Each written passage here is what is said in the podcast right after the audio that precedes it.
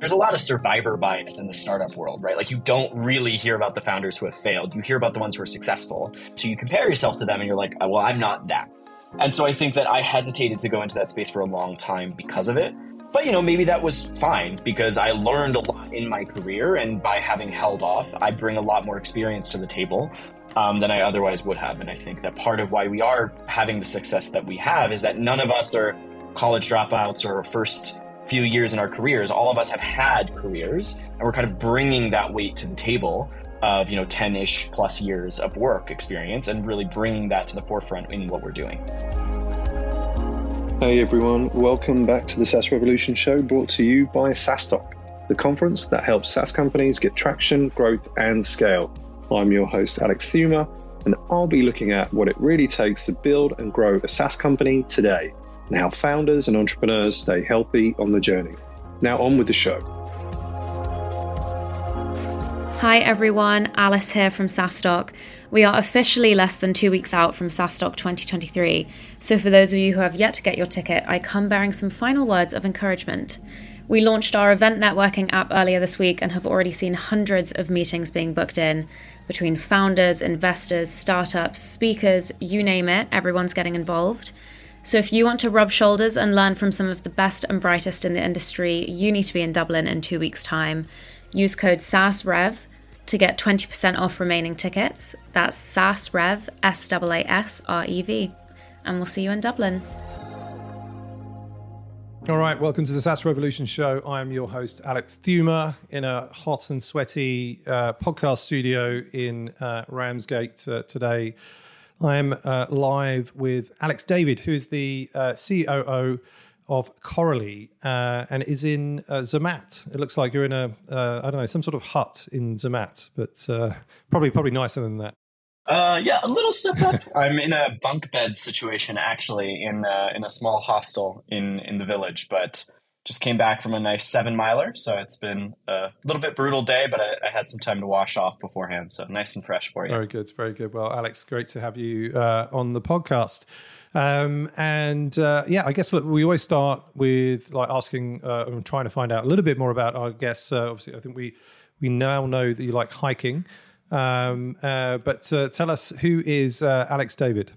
Uh, so, and we'll get into the work side of things, but uh, Alex David loves to travel, loves to cook and eat, um, and spend most of my time, if I'm not working, which as a startup founder is most of the time to my wife's chagrin, uh, is, I like to spend my time outside. So we did a nice hike today to get to a lovely restaurant for our for our anniversary uh, kind of lunch. Um, so definitely willing to hike for food. Um, other than that, I live in the Bay Area with my wife and two dogs. Uh, grew up internationally. Uh, my mom traveled a lot for work, so kind of grew up all over Europe and Asia. Uh, came to the U.S. for for uni, and then wound up uh, kind of hopping around the U.S. Was in New York for a while and Atlanta for a while. Now the Bay Area. Um, working in both consulting and, and inside companies. So definitely like to move around quite a bit. You mentioned you got two dogs there. I mean, this is probably a, a, a question that nobody expected, but I'm sure a lot of uh, uh, you know uh, founders and uh, people running SaaS companies have.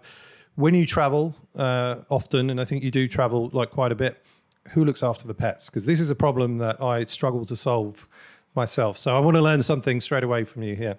Yeah, let's do it. Um, so I often have to solo travel because I'm I'm hopping around between whether it's investor meetings, customer meetings, um, and whatnot. So most of the time it's just me traveling. So my wife is at home with the with the pups. But when we do travel, like for this situation, we have a, a really nice. Um, it's mostly a dog daycare, but they do have overnight facilities, and they love our pups, and so they get to kind of play to their heart's content, and also have like a nice cozy room for them to cuddle up together in the evening. So we've been going to them now for a while. We trust them a lot, and uh, very reasonable rate too. Which in the Bay Area, having a dog is basically like having a kid as it relates to daycare costs.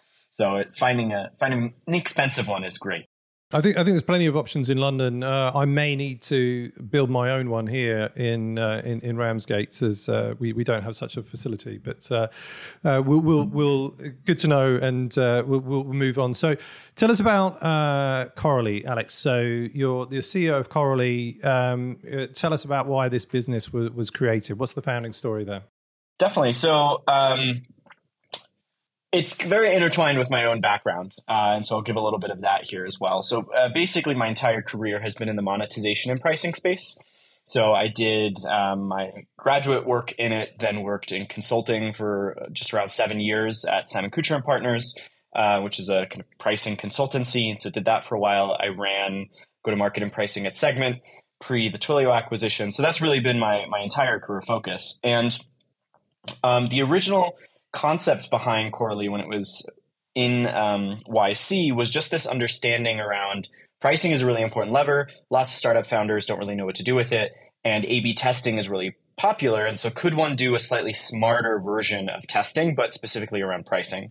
Um, because not to get overly academic, but when you do A B testing, there's inherently risks with specifically price testing because you let prices out into the market, which you then have to maintain in perpetuity potentially. Um, and so finding a smarter way to do that was really the problem that wanted to be solved. And so, um, yeah, and it's kind of grown from there as a kind of a price testing platform into a full monetization platform. Anything from managing discounts, managing paywalls, managing price points, packages, features, et cetera, et cetera. Um, but it, it really came from there. And really my kind of background being from more of the advisory place of wanting to make this more tactical approachable because a lot of startups can't afford to pay for large consultancies right? So giving them the power to take control of their own pricing and do something with it was really really the impetus behind it. How long's the business been going? Sort of what stage are you you at at, at the moment? Yeah so uh, yc21 um, winter class and then uh, we are a seed stage company, so still relatively early. There's eight of us, I think 10, 12 with contractors uh, based all over. So my CEO is actually close to you in, in London. Uh, my CPO is in Seattle. I'm out of the Bay Area. And then we have engineers and staff all the way from Taiwan to Pune in India. So um, all over the place. And um, 12 ish customers, I think we're at right now uh, good runway on on ARR and MRR, and so we've been growing steadily. It's worth noting we actually started as more of a managed service, and so being able to help our clients solve those problems, but we realized that there was an inherent limit to the scalability of that model. And so earlier this year, we actually flipped that on its head. And instead of us using our software to help customers, we gave our software to our customers and said, help yourself. Um, that obviously was a complete shift for the business. Um, and it's been it's been really great ever since just being able to see all the new things that they try and do all the ideas that they bring to us that we can then kind of productize and scale up. Very cool. Oh, very cool. With with your founders so you said one is in in london the other one is is in seattle did you say? Or yeah. Um how does that work? Like what's what's what's good to operationalize that um you know with having three co-founders but in different you know geographies time zones etc um, I imagine it can be challenging, but maybe you'll say to the contrary, it works perfectly. But uh, yeah, like why? How did how did that end up? I mean, was that like where where you guys always were? Um, and and how does it work? How do you make that work? Yeah, I mean, definitely it's a product of COVID, right? We were a, a COVID company, and so that's kind of how it started. I think you know Praveen, uh, my CPO co-founder, he was at Amazon and Microsoft, so he's been in in Seattle for a long time now. Um, and then Andre was at BlackRock in uh, London, so he's kind of been there and has that as his home base. He went to he did his PhD in machine learning and uh, AI there, so he's been in London for a long time as well. So we kind of all have our own bases. And don't get me wrong, it's definitely hard. Um, we don't sleep as much as we probably should, but you know, that's the life of a co-founder. Um, but uh, I do think that there are some positives there too, uh, because we can cover. Uh, Praveen actually, though he's based out of Seattle, he travels quite a lot and lives a bit of a nomad lifestyle. But we actually can cover pretty much the entire world in terms of time zones between the three of us. And so, with one like our engineering team, basically mostly being in in Europe and India, um, that's r- well covered. You know, Andre's a very technical CEO. Most of our customer base is in the US and Western Europe, so I can cover that quite easily. Um, and so it does actually allow us to react to things and kind of do the whole follow the sun model as it relates to working and getting things done. So I, I do actually help that think that helps with productivity to some degree. Who covers Linktree in Australia? Uh, that is me. So they uh, they just start getting up around 1 p.m. I think my time. So very I mostly do earlier meetings with them for their day, and every now and then I'll, I'll head down to Melbourne and, and see those guys, which is always fun. And you mentioned uh, YC21, uh, and uh, why did you go through YC? Were you a managed service before you went and, and, and did the kind of pivot to you know, like SaaS uh, offering happen through that? Um, yeah, just tell us like why you went through it, what you learned, you know, the benefit really to the business there. Definitely. I mean, uh, God's honest truth, Corrily was created within YC. The idea that actually got into YC was not what we are today. It was like a, a, aggregation of Slack channel stuff originally, and they basically said like horrible idea, but great team. Like come in and figure something else out. So lots of ideas kind of happened within the YC framework, but um, I think it was both an exceptional experience in it, just having access to the people, the network, the other co founders that are there. But then also coming out of it, it's a really, really powerful network to be able to tap into. Um, a lot of our early customers are former YC customers or their founders had gone through YC. Uh, a lot of easy introductions can be made through that. There's a lot of kind of internal channels to be leveraged there. So it's a really, really powerful network to leverage. And I think, um, you know, 10 out of 10 would do it again. And off the back of that, you, you got your seed funding pretty much. So was it you went through demo day and, and you, you got the investment uh, on the back of that? Uh, and then further to that, so YC 21, we've gone through 2022. You you you got to uh, now so about sort of like 13, you know, pretty good customers. Um, and in uh, I think early 2023, you entered the SaaS.USA uh, pitch competition. Uh, so we do uh, SaaStock. We ran our, our, first event in in Austin, first uh, big conference in, in, the US. We've done some smaller events in the US, uh, sort of pre-COVID. Um, and uh, you ended up, uh, and, and Corrily ended up winning the competition. Um, so just tell us a little bit about what, like why did you guys decide to enter? I guess first of all. Yeah, and I will do a quick plug for everyone listening. Um, if you haven't had a chance, go to SaaStock it's incredible. Um, I think it really speaks, Alex, to both you and the team, just how well it was organized. And I know it's obviously not your first time doing it, but it was the first time in the US. And so I think everyone I spoke to was just incredibly impressed. Um, and I think that most of the SaaS style conferences, you know, we have some going on right now in the Bay Area, they've gotten very, very large and they've become very impersonal. It's really hard to actually connect with fellow founders and, and really make something meaningful happen, which I love SaaStock for, and so will be a, a regular attendee moving forward. But back to your original question, I think originally we had no thoughts that we would win, obviously. Like there were a lot of great startups that were going, solving some really, really cool problems. And I think every step of the way, you know, as we were continuing to advance, we were like, sure, okay, but like that was luck. We're not going to make it any further. But for us, it was always a way of getting our name out there, right? Brand awareness. There's a stage of people that will be watching. We threw a QR code up on our last slide so people could check us out for a free trial. It was really just an awareness play uh, because we never thought that we could win. Um, so that was a very pleasant surprise at the end. And how how did you how did you prep or did you even prep for it? But uh, like, what would you in, in terms of coming in, knowing that you I think you were up against like fifty other uh, startups or something like that? What was the the, the process before it, it actually started? Yeah, as much as every founder will probably hate me saying this, they can all probably relate. You're always somewhat in a fundraising mode, and you're kind of always thinking about it, refining your messaging. And you know, obviously, as you get much bigger, it gets easier. But especially at the early stages, it's just a process you're always in. And so, you know, we're constantly working through our deck. And so, I think that to that extent, it wasn't necessarily prepping specifically. It's more like we're always prepping. We're always having these meetings. And I think this was a good forcing function for like, let's try out some new material. Let's think through some of the modern things that we've tried. We actually did a full redesign of the visuals of the deck for the, for the competition. So that was like a really good forcing function for us.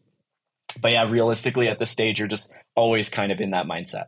What was the either the hardest thing or the most surprising thing you, you know throughout the process, apart from obviously winning uh, at, at the end? Don't know if I would say it was surprising, but something that was really impactful is the judges. I think the judges were kind of a mix of investors, uh, operators, um, et cetera. And I think it was really helpful just getting their feedback, right? After every time, every time that we were going, you know, the first round, which was a little bit more intimate, not on the stage, they gave us immediate feedback on the bigger ones um, you know, you could easily go up to the judges and be like, "What did you think? What did you have to say? Like anything you would do differently." So I think it was good tactical feedback, which I really really enjoyed, and they also had really good questions. And those questions always kind of make you think like, how is my message being received? What are things I just take for granted that maybe I need to do a better job of explaining? Yada, yada, yada. So I think that kind of thing is just always super helpful because most of the time when you pitch, you don't get that, right? You get a yes or a no. And maybe if you have a good relationship with the VC or the investor, they'll give you some feedback. But you know, as we all know, they have an incentive to want to be nice to you. So like they're not going to give you the harsher honest feedback. And in a competition like this, there feels like there's less of that kind of barrier. And so it was just very honest, real feedback, which was super helpful. Uh, uh um, in terms of the impact to the business, sort of post uh, um, uh, winning, um, you, you, know, maybe what are some of the th- some of the things that, that have impacted Corrily since uh, since then?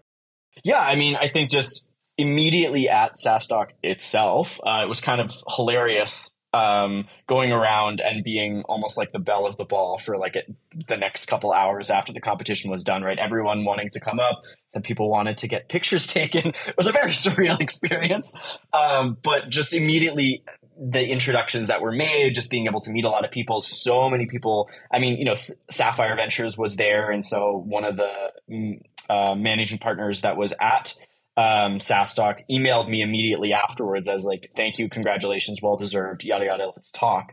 So like it was a really good way of just again, our goal was to get our name out there, which it definitely did.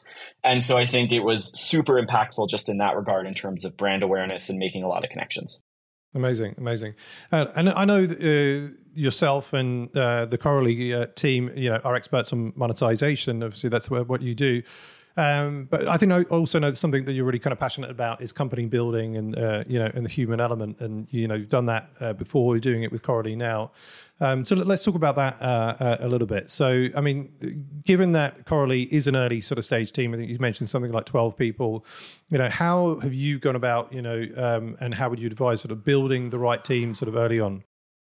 yeah, I mean, I think that the building part is is really challenging, right? Because I think that when you're when you're a company at scale, right, you can go through the motions. You have your standard hiring process, you have a team, and you have a vetting process that can kind of be standardized and it works and yada yada.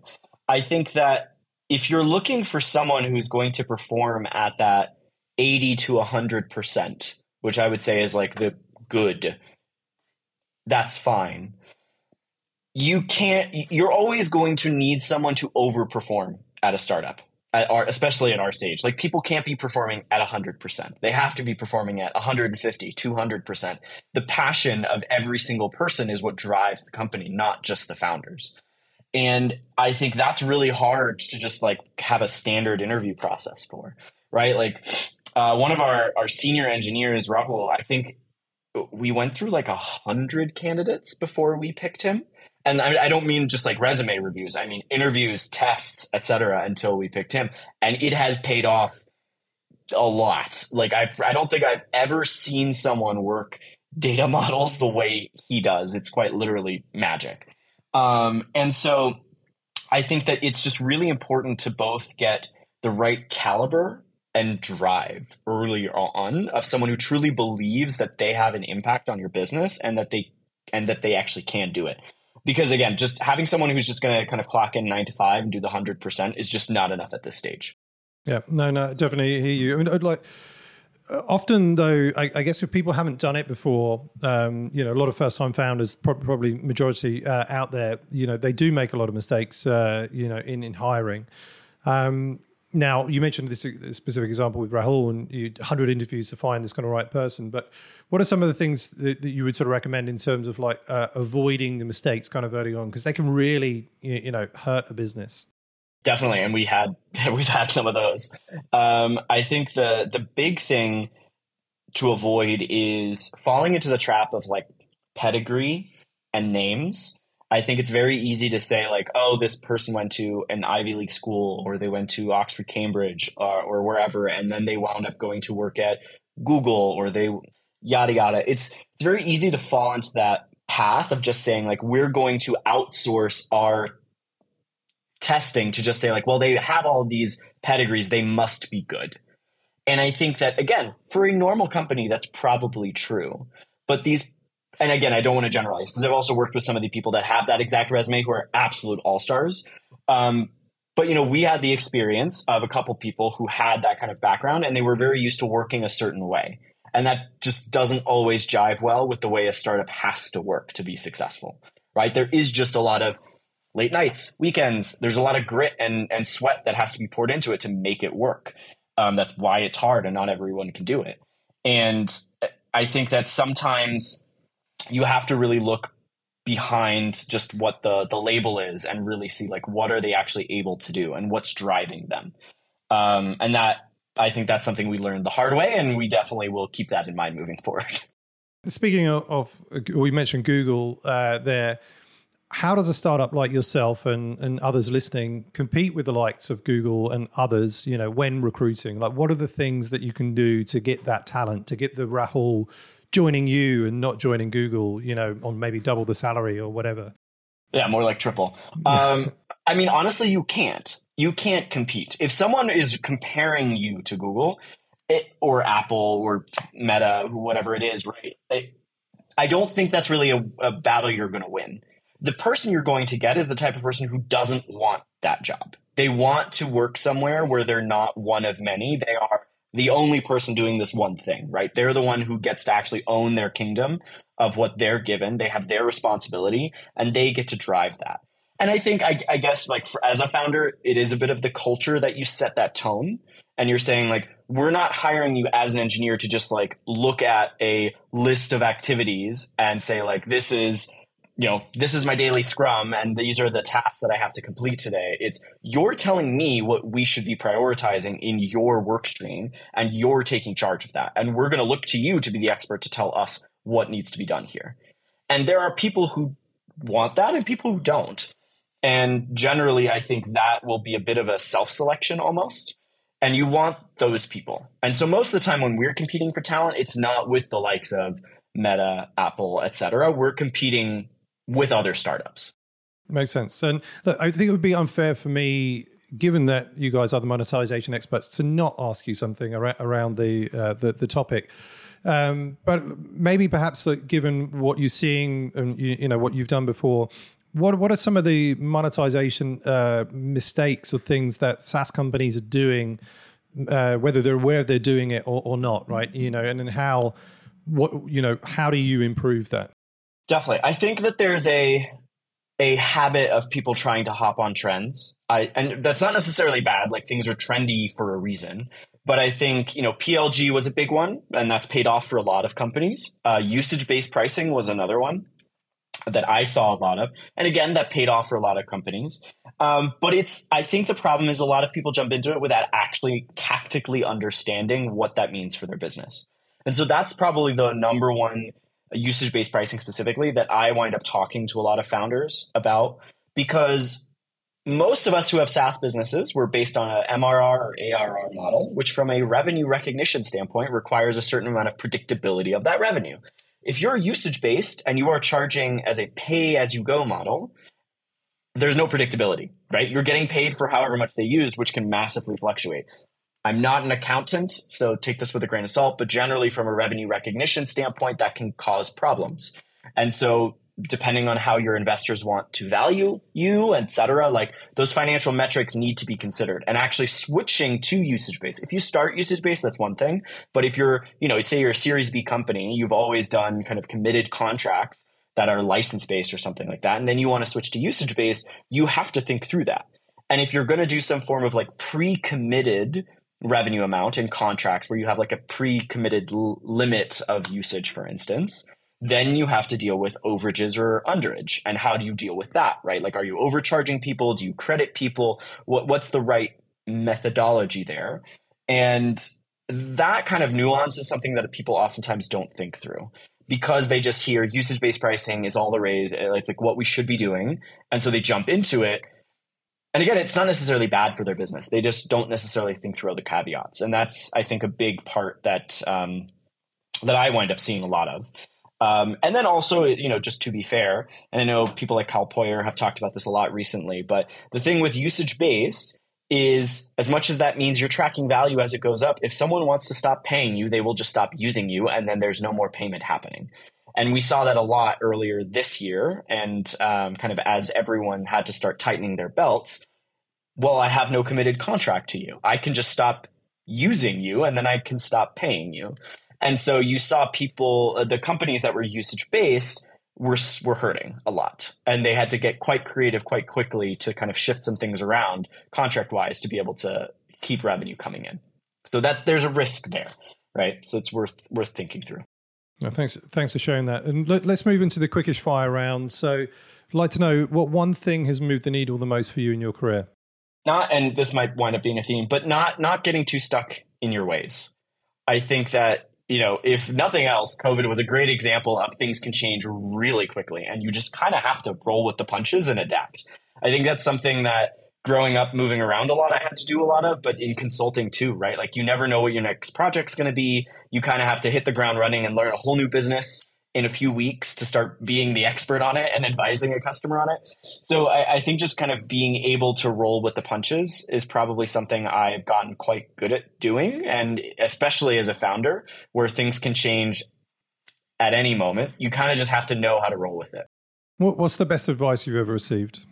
Probably not to think more than like a quarter out if we're talking like business advice.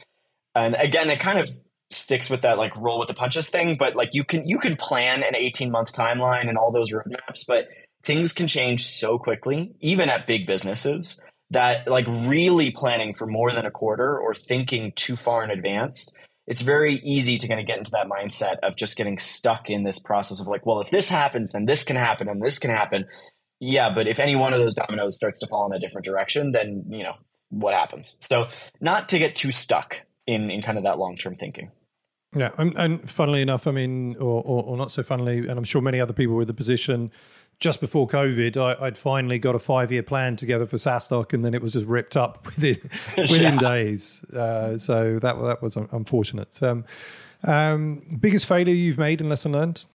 That's a good one. Um, biggest failure is probably um, hesitating to get into the startup world for too long.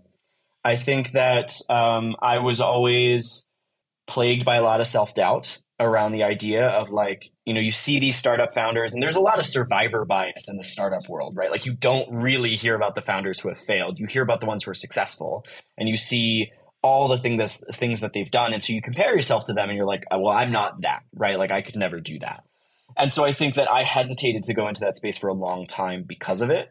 But you know, maybe that was fine because I learned a lot in my career, and by having held off, I bring a lot more experience to the table um, than I otherwise would have. And I think that part of why we are having the success that we have is that none of us are college dropouts or first few years in our careers. All of us have had careers, and we're kind of bringing that weight to the table of you know 10ish plus years of work experience and really bringing that to the forefront in what we're doing what's the hardest thing about being a coo I think it's that you're just managing a lot of hats, right? Like day to day, it could be I'm our CFO, I'm our CRO, I'm our CMO. And it's just kind of the context switching, which can wind up being very inefficient just in terms of getting things done.